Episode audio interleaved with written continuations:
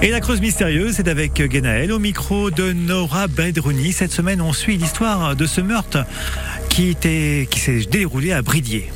Bonjour Ganaël. Bonjour Nora. Bridier, 1929. Marie-Madeleine est morte. Un suspect est interrogé et rapidement Armand passera aux aveux en révélant son crime. Que va-t-il se passer pour Armand? Alors Armand, le meurtrier de Marie-Madeleine Jarijon, n'avait pas d'antécédent judiciaire.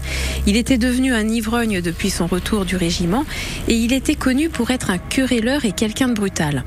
Armand était doté d'une force physique au-dessus de la moyenne et beaucoup de monde le redoutait. Et pendant quelques années, il a été facteur auxiliaire à la souterraine. Mais il a été licencié car il avait détourné la somme de 535 francs et au mois de mai 1922, eh bien, il s'en prendra physiquement à son patron qui l'avait congédié. Le 3 mai 1917, Armand avait été mobilisé, mais il avait été blessé en octobre 1918 et l'année suivante, eh bien, il sera envoyé au Maroc. Lors de son procès, qui aura lieu le 18 juillet 1929 à la cour d'assises de la Creuse, Armand avouera avoir assassiné Marie-Madeleine Jarijon pour la voler.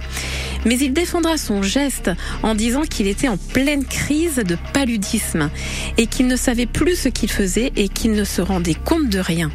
Alors à chaque fois que le président lui posera des questions au sujet de cette terrible soirée, Armand donnera comme seule défense qu'il était sous l'emprise de la fièvre à cause du paludisme qu'il avait contracté au Maroc et qu'il avait agi sans se rendre compte de ce qu'il faisait.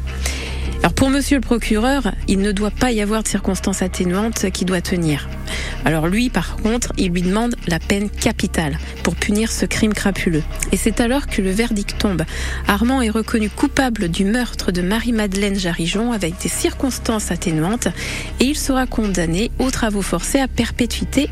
Mais l'histoire ne s'arrête pas là. Et on saura pourquoi demain avec vous, Ganaël. À demain. À demain, Nora. Cette histoire est tirée du livre Crime en Creuse et ailleurs de Bernard Chevalier aux éditions de la Vétison. Et la suite